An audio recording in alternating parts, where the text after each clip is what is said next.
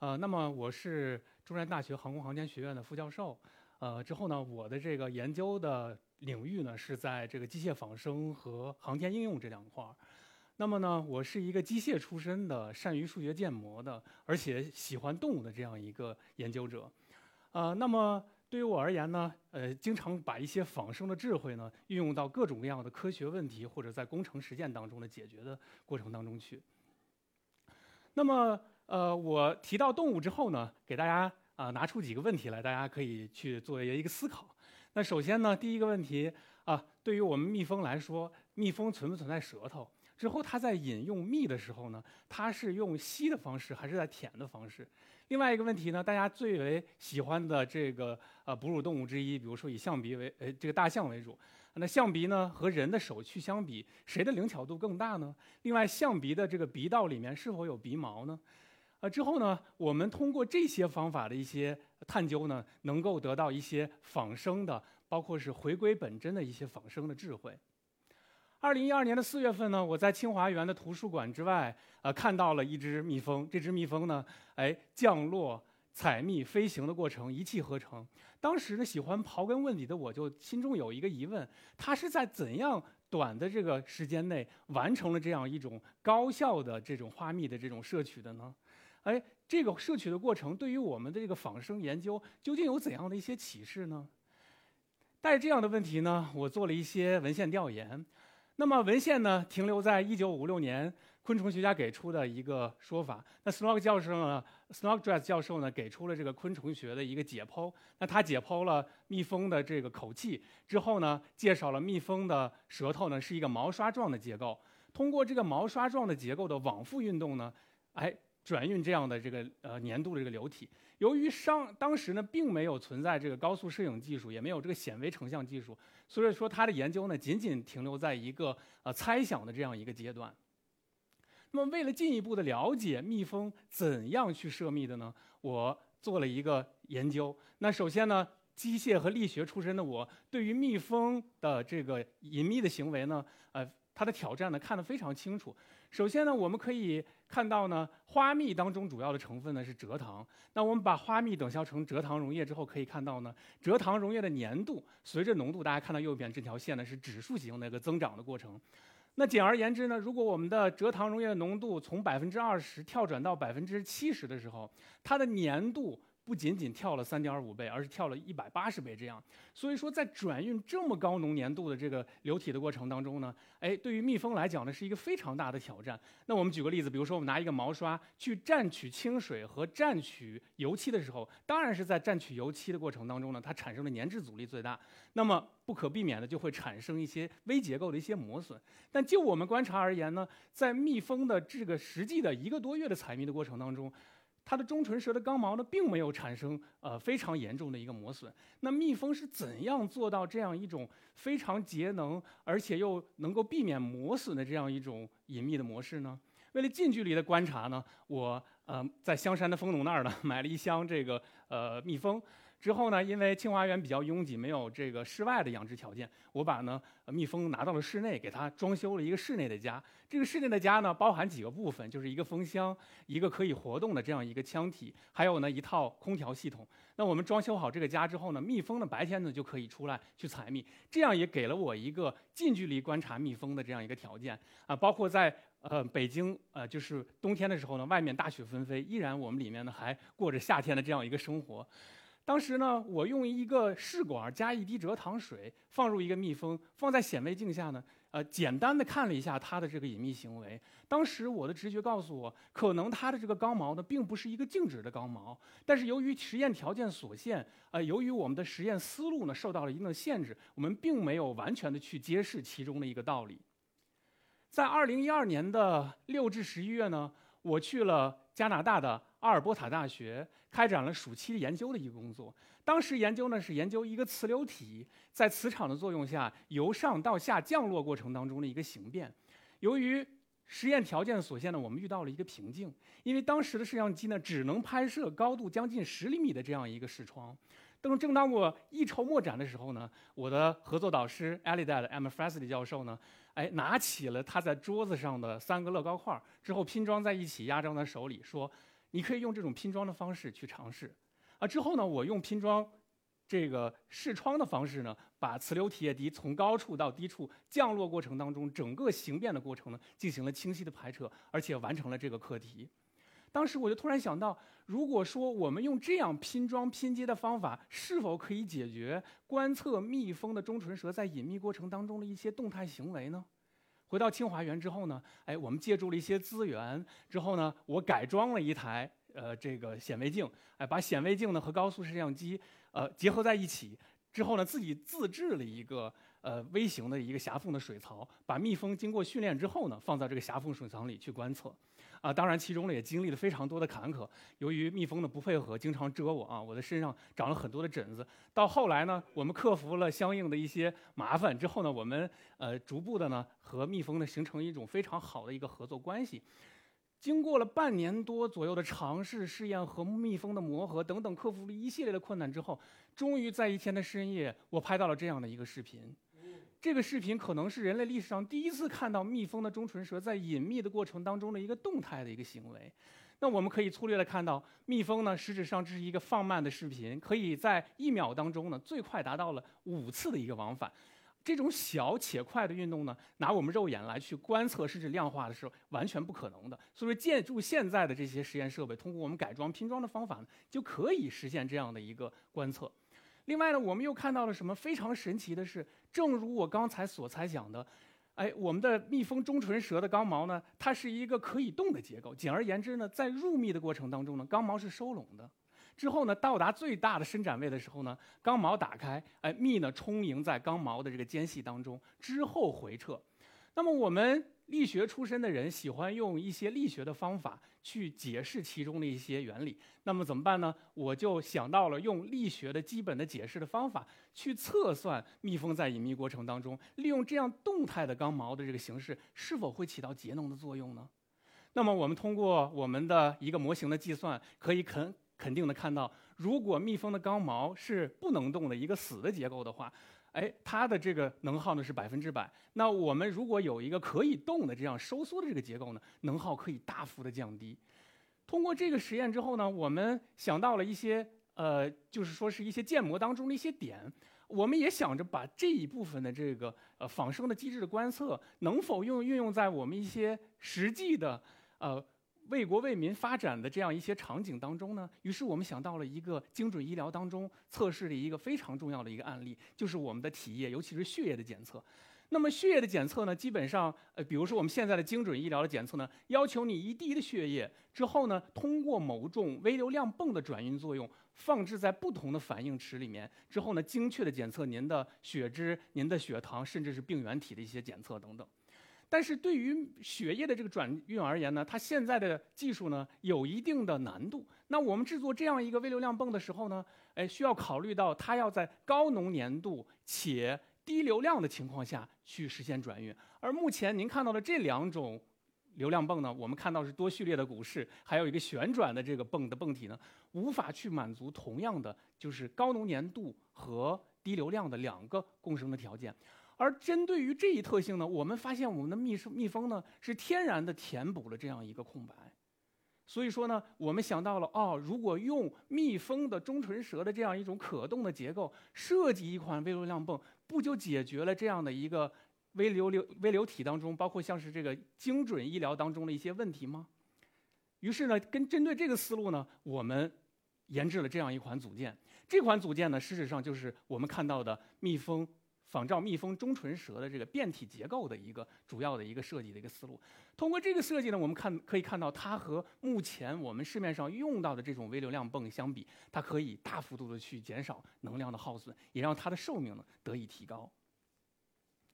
那我们的课题组呢，现在也在把这样的一些微流量泵的应用呢，运用到我们精准医疗大健康的这个行业当中去。那是什么呢？哎，包括我们未来某一天可能您。在运用到我们的这个仿蜜蜂中唇舌的这个微流量泵的当中呢，可以去实时的去检测您的血糖，检测您的血脂，之后呢有一个精准的一个反馈，之后呢对您的这个身体的情况呢进行一个合理的管控和调控。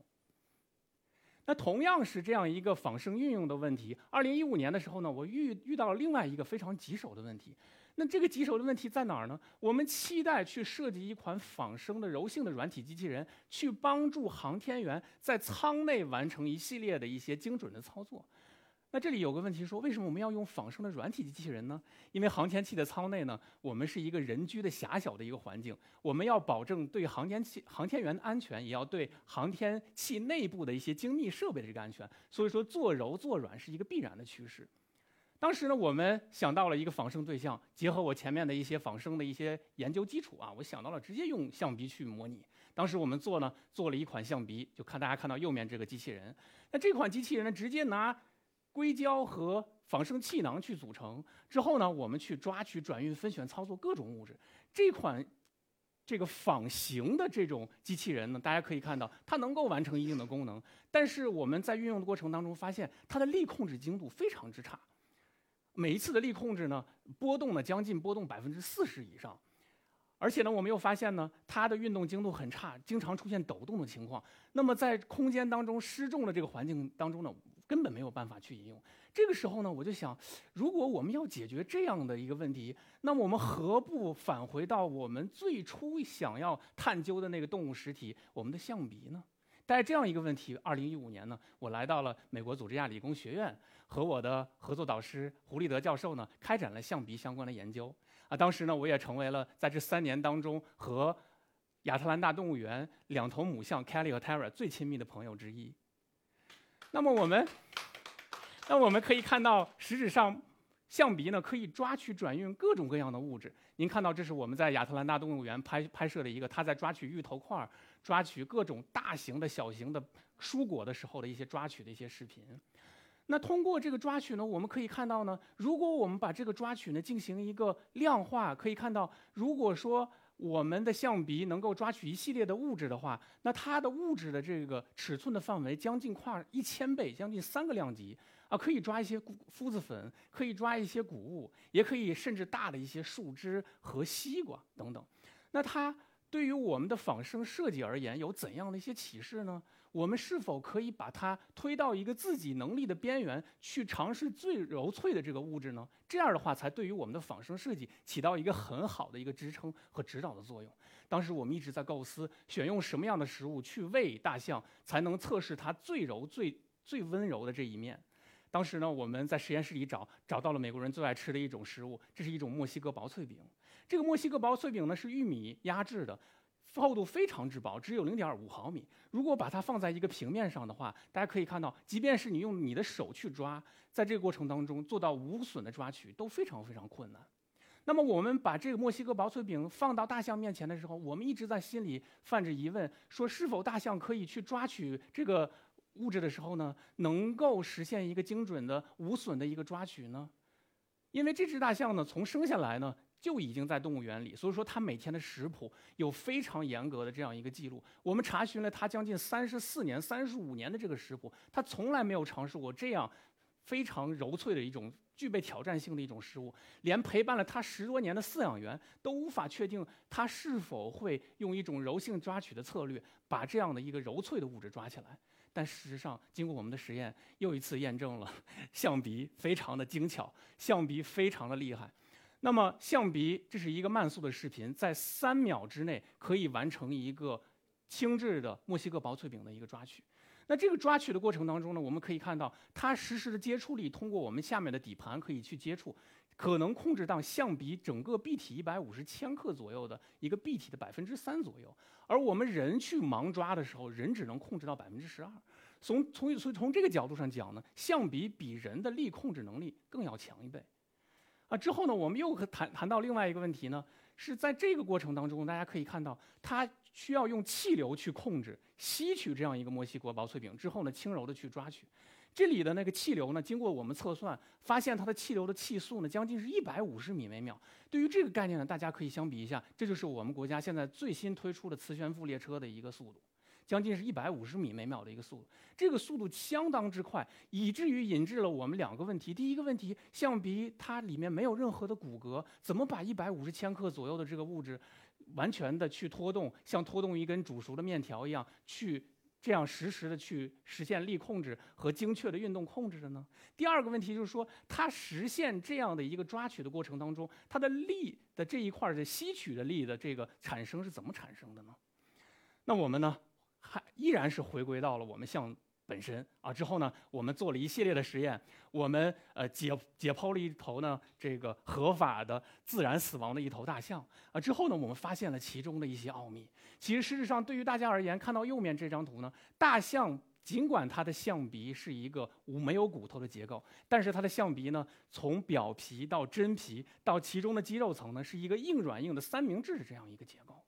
这个三明治的结构，经过我们理论上的验证和仿真，能够极大程度的提高它在抓取过程当中的局部的一个震颤，以及控制它的最后的一个接触力。那么关于第二个问题呢，我们拿人去做比较，那我们看到人和象的这个呃呼吸系统呢有明显的差别。我们人呢，肺部和我的这个呃这个。呃，肋骨呢，基本上的一个比例呢，就是一个笼子里装着和自己笼子一样大的一个气球的这样一个肺，而象的呢，是一个笼子里装着一个远比笼子小的一个肺。那所以说，在某种条件下呢，当象鼻需要驱动自己的呼吸器官去产生如此大的吸收气流的时候，那么象鼻就会，大象就会有足够大的能力去扩张自己的肺部，去产生极高的这样一个气流。通过我们这个分析呢，我们发现呢，哎，我们把这个行为呢推知到所有的哺乳动物当中，包括小鼠，包括猪，包括马，包括牛，也包括右上我的自己的鼻孔，我们去测试，看是否大家都可以去做这样的行为呢？后来我们发现。只有象鼻可以做到。另外一个主要的原因是因为象鼻的鼻道的内部非常之光滑，所以说在吸取的过程当中，它的压力的损失完全可以忽略不计。而我们人由于防御系统的第一道防线的这个位置，所以说它有非常浓密的这个鼻毛和鼻腔道的这些绒毛，所以说不利于我们产生如此大的一个气流。自然界呢，经过百万年的这个进化呢，使得大象呢有了这样的一些特征。那事实上，我们可以看到这一张进化的图啊，大象的祖先呢，它的鼻子又短又不灵巧，但是随着它的这个进化的历程呢，它的食量越来越大，之后身体越来越重，以至于它的四足呢，越来越像支撑一个巨大屋顶的柱子。但是不断增加的这个饮食的需求呢，又要它让去。不断的去适应各种各样可以抓取的物质，那它不得不去进化出一个非常灵巧的一个象鼻的鼻头，这样去抓取、转运、分选各各种物质的时候呢，能够具备一定的一个条件，包括我们现生的非洲象和亚洲象都有这样的一个运用的一个条件。那么回到我们刚才这个仿生设计当中，您看到了我刚才的那款设计是非常简单的一个非常有。呃，这个仿形设计味道的一个特性。那么我们如何解决这样的一个问题呢？如果它的振动或者是它的这个呃接触力控制，包括它的运动控制的精度不高，怎么办呢？我们直接把象鼻的这个三层皮的这个结构呢，我们硬软硬的这个套装呢，套装到我们原来设计的这个臂体上。那么您可以看到，我们现在设计的这一款机器人呢，既可以非常灵巧，也可以达到非常柔顺的这样一个控制力。啊，所以说这一款样机呢，我们准备后面呢推向在呃这个航天器的这个航天员，帮助航天员去完成各种各样的日常的科研活动，帮助他们去完成日常的各种各样的一些这个呃生活当中所需的一些柔性抓取的这些场景。那我们想到，对于我们而言呢，事实上。仿生智慧一直是驱动我们产生新的设计理念的一个 idea。那么对于我来讲呢，是我们如何做好仿生学呢？其实我们需要去回归动物的本真，从动物的角度去思考动物。之后呢，仿生学呢是连接动物行为、动物的机制以及仿生产品一个非常好的一个桥梁。那么我们返回到动物本身。这个回归本真的仿生设计呢，有助于我们在这三层当中不断的去推进，之后呢，产生最新的产品，产生最新的这个社会价值，来服务我们目前呃国内国外各方面的一个所需。好的，谢谢大家。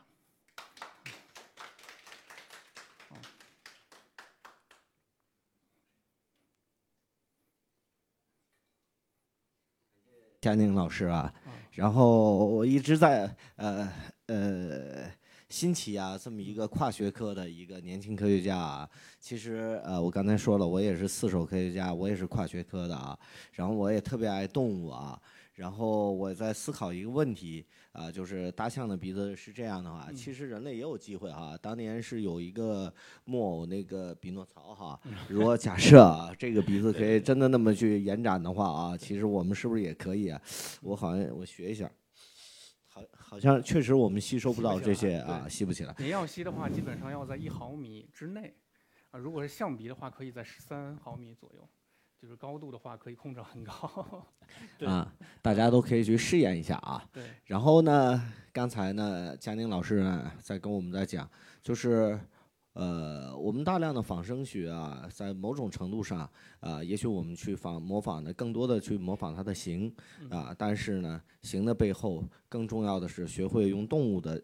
维度去思考它。那么除了这个像大象啊，然后蜜蜂啊这些啊，刚才给我们带来的哦呜啊，那么您有什么更多的去告诉未来更多的年轻科学家该怎么样去培养这样的一个思维呢？嗯，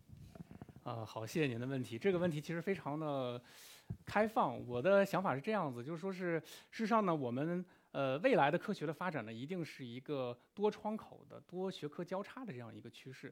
呃，有的时候呢，我们可能被专业所限，呃，一直比如说我从机械出身，从力学出身，那么我们一直在经营着自己的专业，可能呢没有这样的渠道和平台去了解别人去做什么。我觉得提供一个更多、更呃更多人去参与和共享的一个平台，也可能是我们 CC 做这个呃平台的时候的一个一个初衷。那么我的一个想法呢是，呃，如果说我们要做一些未来的这些研究的时候呢。呃，重重要的一点呢，就是说是去综合各方面的信息之后呢，呃，模糊学科之间的边界之后呢，让自己以一颗呃最原始的这种顽童般的兴趣的心去解决一些问题，而且要善于和别人去合作，这样的话就可能呃揭示一些具体的科学问题，包括把这些科学问题揭示后的成果推向实际的工程应用。好的啊，感谢佳宁老师啊，然后希望呢，佳宁老师未来啊，您作为一个一零后啊，未来带着我这个零零后玩儿，好，谢谢您，谢谢您，谢谢您。